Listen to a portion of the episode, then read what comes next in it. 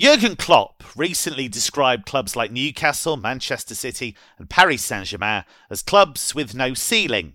And he's right. There's no debate to be had on that point. They are entities owned by nation states with enormous resources, regardless of any PIF based spin that you hear. If they want to buy Neymar, Messi, Haaland, or Dan Burn, then they can. Whether you think that's fair or not is up to you. And there are those who would say it's perfectly acceptable in the free market of football. And some Newcastle fans will tell you they deserve this success under the bleak, grey years of Mike Ashley. They've been committed to the past. But whether you like it or not, the Magpies are coming, and they mean business. I'm Kevin Hatchard, and this is Football Only Better.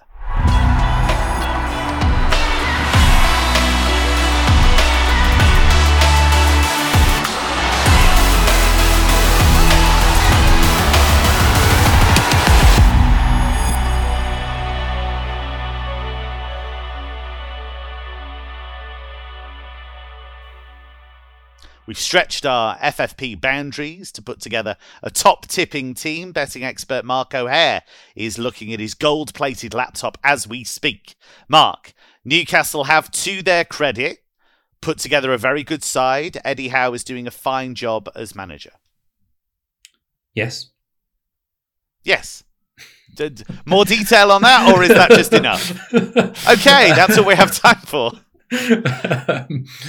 yeah, I've, I've been I've been impressed. I, I, remember back to the start of the season, looking through all the preseason markets and and being slightly surprised to see Newcastle favoured so heavily in the kind of uh, without the big six markets. Um, I thought that was quite premature, really, to suggest that they were just suddenly going to transform into the best of the rest uh, quite breezily and sort of take the place of the likes of West Ham and Leicester and whoever else who are battling for the sort of top seven places. But at the moment, they absolutely have been probably one of the best of the rest, and uh, they're doing it in. Um, you know, it's, not uh, they're not sort of playing teams off the park, even if they did that to Everton midweek. But it's the way in which they've defended, which has really kind of stood out to me. I think they've got one of the best, if not the the joint second best defensive record in the division. Uh, they've already held Man United away pretty comfortably. They've held Man City at home. Probably should have held Liverpool away at Anfield as well. So. Um, they're a team who have obviously been very competitive, uh, putting up some some decent numbers. But um, I'm still I'm still sort of watching them from afar and trying to work out how good they actually are. Um, and a lot of that is down to the players who are available or, or, possibly not available. So at the minute, I've kind of been resting. Resting in my sort of views on Newcastle because Saint-Maximin's been injured, John uh, Alexander Isak's been missing or is now going to be absent for, for quite some time, and I normally want sort of two or three of those kind of key attacking components to be fit and available. But then you've got Miguel Almiron suddenly playing his, his way into sort of the form of his life really and suddenly Ballon d'Or Miguel Almiron the way it's going yeah and the finish against Everton was was exceptional yeah. really so um, yeah they're a, they're a team I've not quite sort of got the right handle on just yet and I think this kind of game against Spurs at the weekend would be a really interesting um, match just to see how far they've come because as we know Spurs at home tend to be one of the best if not uh, you know certainly competing for the best honours of being the best team at home. Their, their, home record is is superb, and they're coming off the back of that dreadful display at Old Trafford with a point to prove, you would say, um, and obviously with one of the best forward lines available in European football. So if, if Newcastle can contain them uh, away from home uh, and put in another sort of strong performance, then obviously you have to sort of reassess them and, and believe that they probably are the, the best of the rest this season. I think top four suggestions are a bit beyond them, uh, at least this season, potentially next year. But there's obviously building something quite nicely there, and there's a, a massive unity around the club right now. Uh, they feel that they're being unfairly attacked because of the the regime in charge. Um, which I'm not going to comment on, but uh, they, you were tempted though, weren't you? you were really tempted then. But uh, look, look, it's look. Jurgen Klopp came out and said what he said, and there's been all of the fallout from that. But there there is no denying that they have now enormous resources and that they are effectively state owned. Now, whether you agree with that or not, that is it's basically true. Yep, and obviously very similar parallels with Manchester City, and it took City a couple of years before they were sort of in the in the conversations for, for top four and beyond. So it might take Newcastle another year or two, but uh, I'm certain if they continue to be give, given the backing that they've got right now, then yeah, they are going to be a force not just in, in sort of domestic football, but on the continent too. So I guess that's exciting times if you're a Newcastle supporter. But uh, I guess there is always that kind of uh, darker side if you look beyond the uh, the footballing side of things. Big numbers are generally no problem for our trading and tipping genius Mark Stinchcombe. Stinch Spurs against Newcastle, as Mark says on Sunday. Tottenham were pretty awful at Old Trafford, but as we've said a lot on this show this season, there is a really big gap between the Tottenham at home and the Tottenham away. Yeah, I think Tottenham at evens is an absolutely enormous price, and in my mind, it's the my bet of the season in the Premier League so far. Wow, yeah, it's just I think it's ridiculously big. Um, they were eight to fifteen Spurs when they played Newcastle in April at home, and they beat them five one. Now it's not to do with the scoreline, but eight to fifteen, and now they're evens. Like it's almost good that they lost Spurs uh, Wednesday night in a poor fashion because it meant just meant that this price is getting even bigger as a result of that.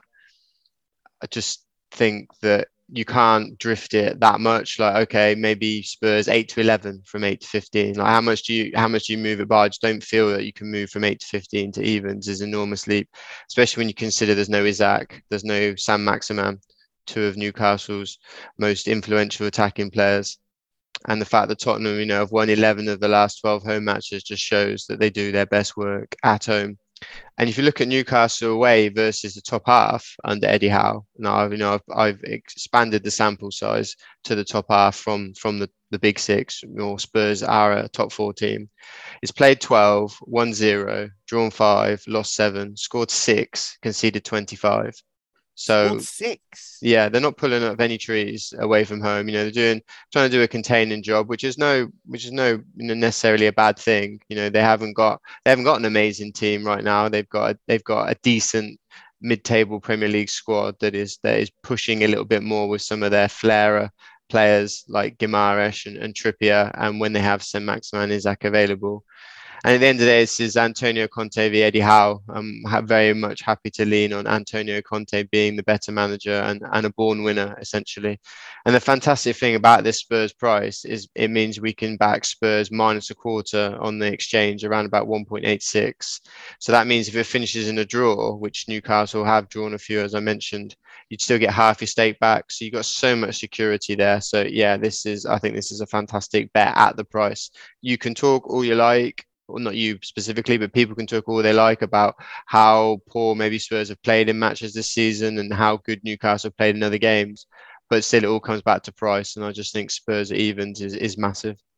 I'm glad you clarified that. I thought I was being personally attacked there on the show. Uh, our very own trader, Emmett O'Keefe, is here with us. Emmett, interesting what Stinch says there about the big gap between where Spurs were at for the last home game against Newcastle and where they're at now, because that would suggest that A, Newcastle have got better, and yeah, we can see that, but also that Spurs have got worse, and the home results don't actually reflect that.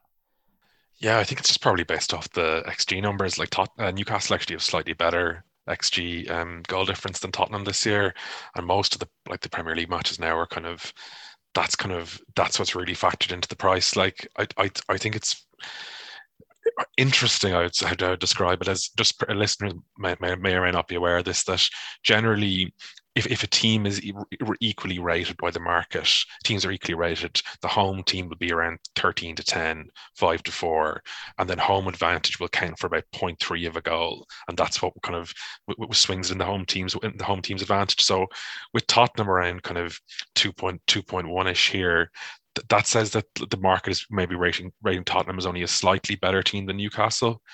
And kind of over the first 11 games, you can kind of see why that is. But I, t- I, t- I tend to kind of agree with Mark's kind of point of view in that I feel like Newcastle are really maxing it. Uh, yeah, I think he's doing a brilliant job in the sense that, like Jacob, say Jacob Murphy and Sean Longstaff are part of the team at the moment. Like they're like borderline Premier League players, and to kind of have ha, to have Newcastle push pushing as far, far as they have, even like Fabian Schär, it's kind of like it's a it, it, it, does, not feel like kind of a state-owned kind of big budget big budget operation like it, it's kind of I think, well mark's right though isn't yeah. he because he said about that mark hughes era at manchester city where they were kind of yeah they're okay players but they're not like amazing but that was the kind of the stage and then they built upon that didn't they yeah i think it's probably kind of a slightly more um yeah, kind of a, a, a, kind of a more structured and kind of and, and more of a kind of a top down vision with Dan Ashworth there, in the sense that like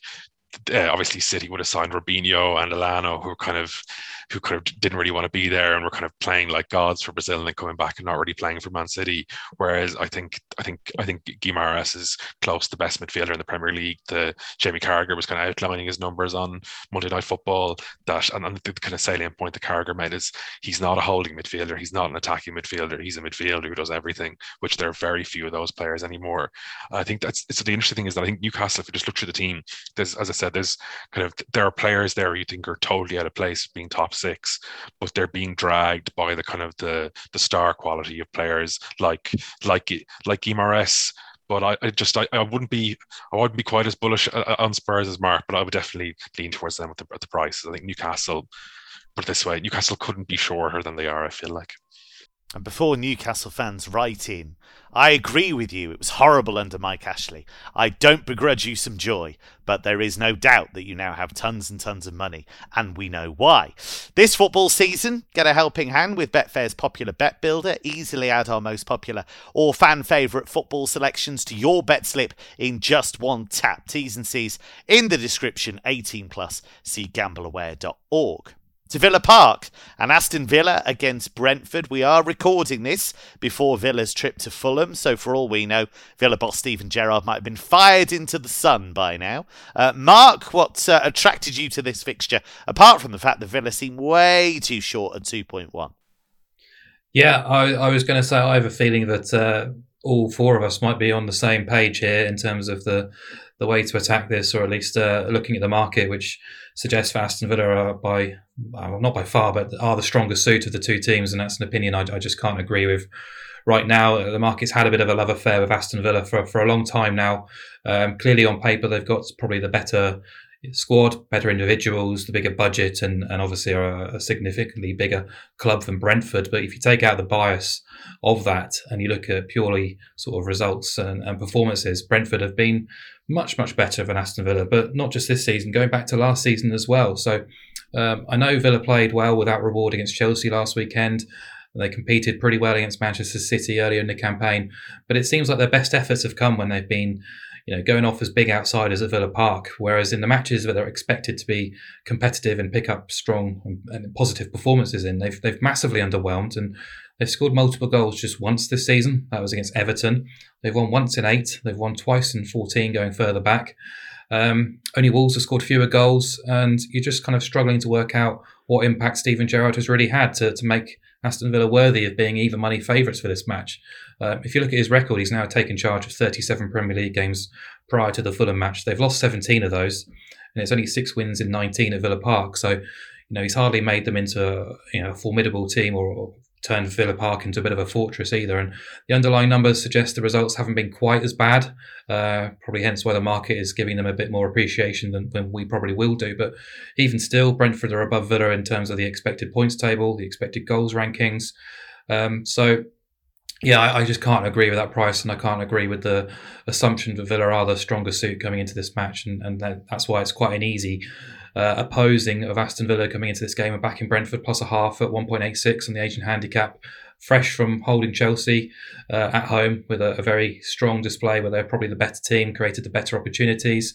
They've got the rest advantage as well, which I think can be quite key in these kind of relentless schedules as well, which we're becoming accustomed to. So, um, yeah, just quite happy to back Brentford to, to avoid defeat here. Um, I still don't rate Aston Villa, and, and even if Gerrard was to go before the game, um, they're not going to have a replacement in you know, anytime soon. So, uh, still quite happy to to be in the the bees camp for this match yeah, Emmett, it's going to seem like a strange thing for the timeline, this, but I was preparing to commentate on Villa's game against Fulham on Thursday, um, and the the stats are really quite remarkable. I mean, you know, Mark's outlined some of them there.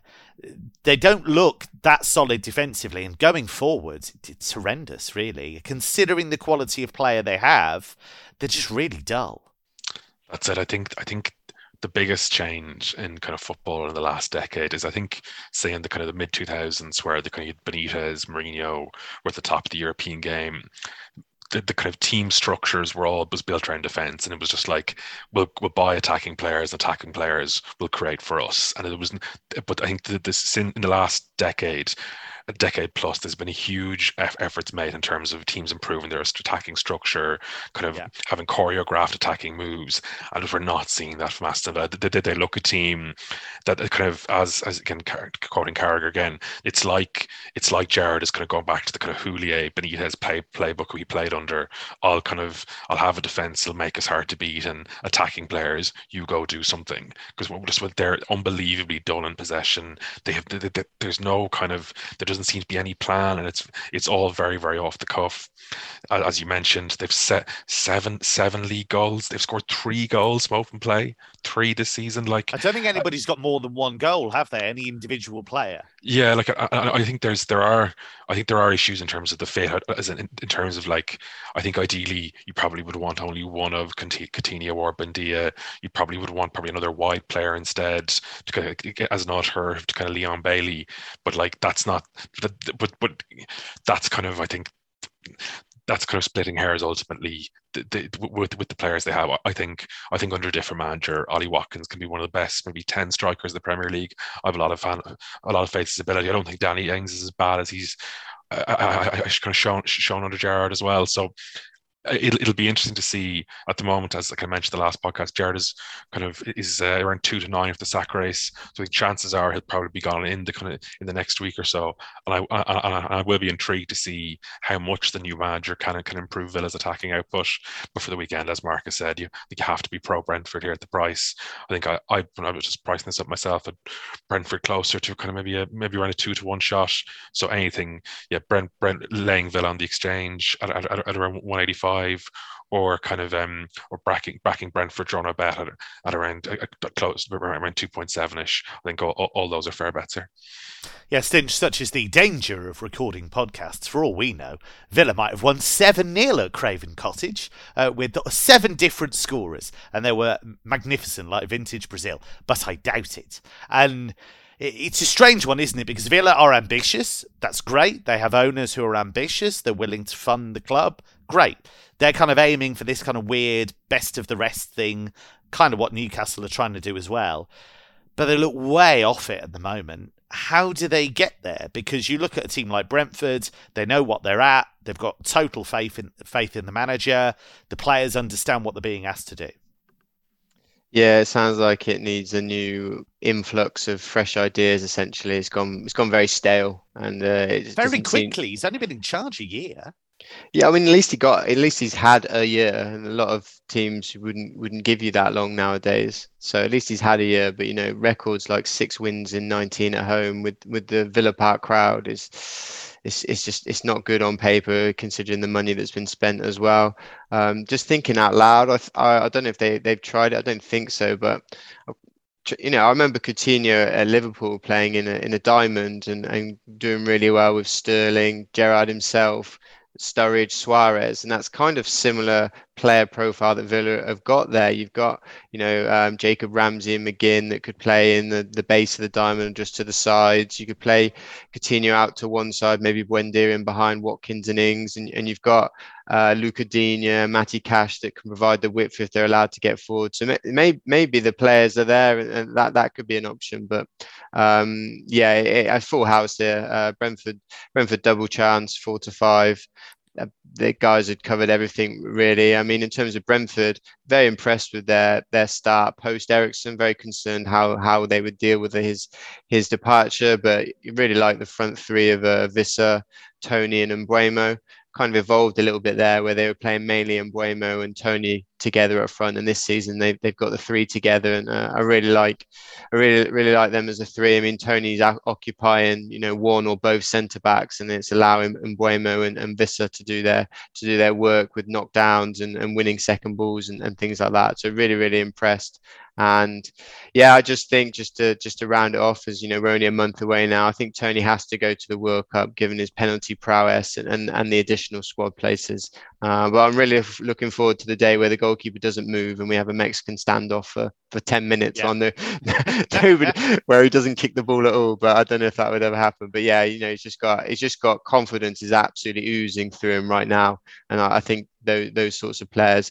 Given after Harry Kane, nobody else is really standing out in terms of a in terms of a striker, and with that extra spot, you've got to think that England have got to take at least three central strikers and maybe somebody like a Rashford that can play through the middle or out wide. So I think Toney's Toney should really be one of those names.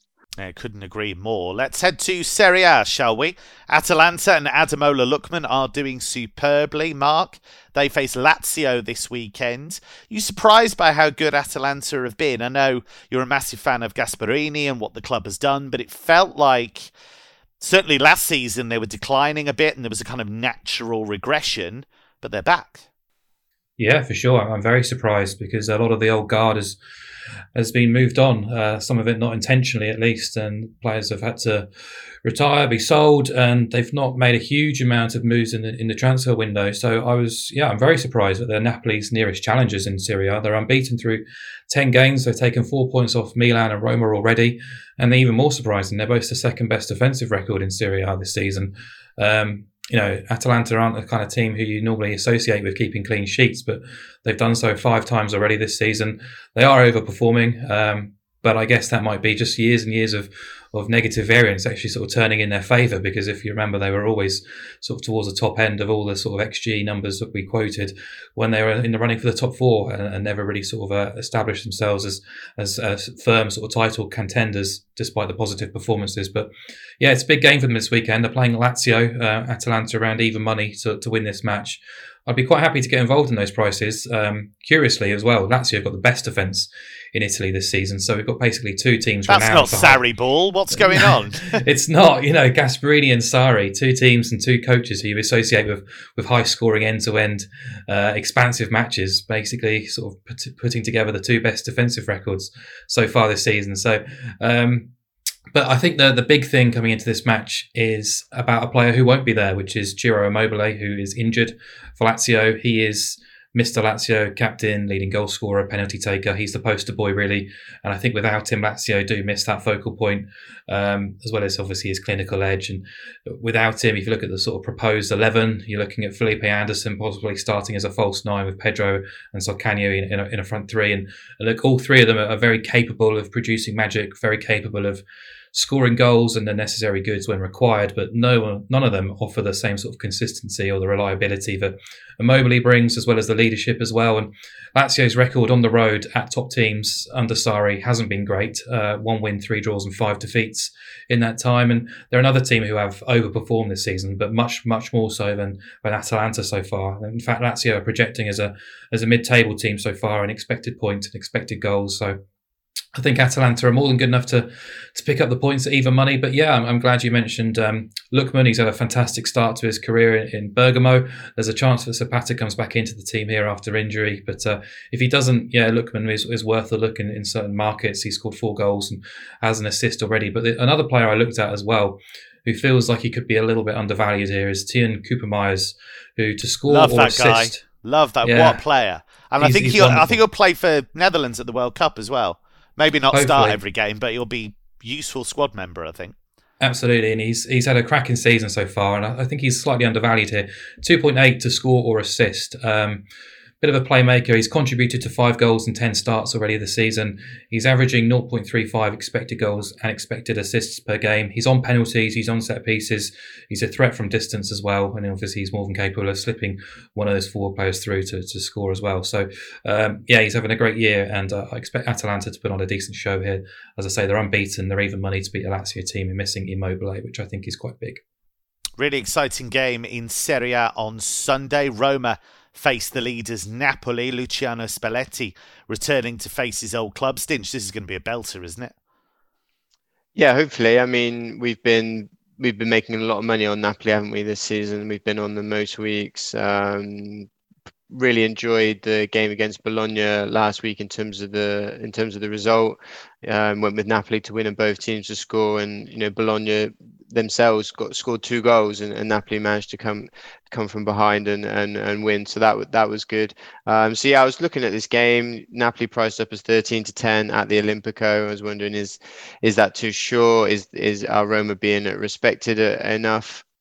Um, but I, I just think I just think Napoli are this juggernaut that shouldn't be opposed right now, and we should just keep backing them, um, backing them at most prices. Really, I mean they've won 12 or 14 games, they've scored 42 goals, and they conceded just 13. You know, so they're averaging three, three going forward and conceding just one. You know, that's that's you got a two goal cushion there. So like if something happens last week and they, and they do let one or two in, they've still got enough firepower to come back and, and get something out of the game.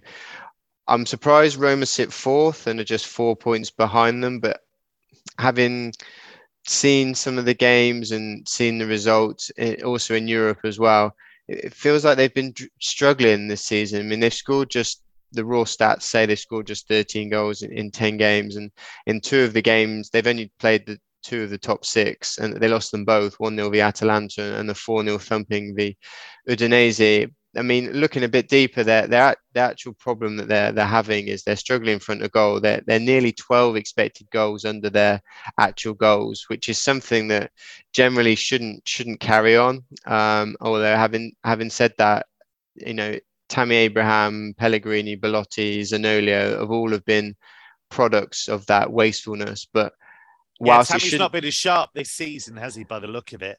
No, I mean, I, you before I thought it would have been you know a nap for the England squad. Now it's a little bit. Is he going to go? I think he probably will. I think he should. Um, but yeah, he's not obviously not going to be in the best form probably. I mean, he's still got a month to turn it around, of course. Um, but the the issue with regarding the underperformance in front of goal, it's not something that should carry on, especially with this level of players. But something that the XG won't show is confidence. And I feel like yeah. these players are struggling massively confidence wise. I mean, Belotti didn't get picked up until very late in the window. He'd been, you know, he announced ages before his contract Torino expired that he was leaving. So I'm very surprised that no, nobody else took him. So I don't feel I as think though he was, was waiting. To be fair to him, I think he was waiting for Roma because he was linked with a few clubs, and I think the feeling was that Roma had said to him, "We can't do this until other moves happen with us." But we will come in for you when we've got the space to do it, and eventually they did. So I think there was an element of of him rejecting other offers to wait to go there, but it, it's a big step up for him because Roma's a massive football club. He's been kind of in his little bubble at Torino for years, hasn't he?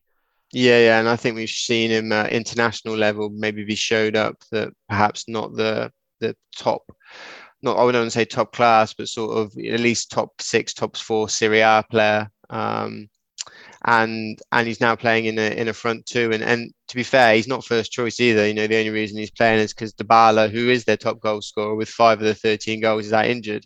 Which Next is a massive goal- problem for them, isn't it? Yeah, the way they've problem. the way they've built the team is kind of Dybala is you know the number ten or between the number ten and the and the kind of false nine positions, kind of running the show a little bit. So I feel like they're a bit disjointed, and obviously you know generally a Jose Mourinho team is not a team that is gung ho and will outscore the opposition, whereas Napoli, I feel, are. So, given all of that and given the prices, I think I don't think you can really turn down Napoli draw no bet around about 1.82 on the exchange. So the only way the bet will lose is if Roma win. And uh, I know Emmett fancies this game as well, so intrigued to hear what what his his angle is. Yeah, Emmett, similar angle in terms of a pro Napoli bet. No, actually, gone the other way. Like, uh, ah, it's just yeah, it, it, it, it is interesting though what Mark is saying about the kind of like the the kind of the kind of pure the pure statistician purists would say that Roma is kind of underperforming their XG just isn't sustainable and eventually it'll regress to the mean. But as we saw with a player like Timo Werner, sometimes it doesn't. Sometimes like like the Chelsea fans screaming at you, "Get out of our club!" After uh, after after you missed out. But that, that is that's the human factor, isn't it? Like that there is kind of that that, that sometimes like the confidence means that means that you kind of you don't go into your you carry you're carrying back baggage into your next chance and it might only be that say if you move club and you change your environment like Werner going to Leipzig for example then they kind of we might kind of see that see that regression and but I still think it's still a kind of a small enough sample size at Roma where I am prepared to, to bet that they will regress. Like their expected goal difference is the best in Serie A. I, I, never thought I'd be saying that about a kind of a Jose Jose Mourinho team. They have gone to like they obviously enter into the top four at the moment, but win, winning away, uh, winning away to Inter Milan was was earlier in the season was a pretty good effort, and just I kind of and Napoli as good as they are will always concede chances. I think we saw that against Bologna last week, and just I, I just just given how good Roma's numbers have been this year, I felt this match should be closer to pick them uh, in, in terms of the odds. And Roma, you can get a kind of over 305 in the exchange. We know how kind of, I think, unlike previous years, uh, under Mourinho, Roma are guaranteed sellout, well, uh, guaranteed sellout. Now they will have a proper home advantage the weekend, and like earlier in the season when I think AC Milan and Roma are not relatively similar level of teams, and when uh, Nap- uh, Napoli went to AC Milan, they were quite lucky to win. Like Milan dominated that game, unexpected goals, and I, I, I could I could see this game. Yeah, I, I feel like I'm in for I'm I'm inevitably going to be in a game here where Roma dominate the game. Probably up one 0 and Napoli nick it late on. Just at the prices and given how good Roma's numbers have been this year, I'd, I'd side towards them. Draw no bet at around two point two in the exchange at the moment. There you go. Never say that we don't bring you a range of views. Now, time for Mark My Words, our answer to Alan Partridge's youth hosteling with Chris Eubank. Uh, Mark gives us a European nap each weekend. This time, we're going to France. Yeah, uh, I really like the look of goals when Troyes take on Lorient on Sunday. Lorient, the big surprise package.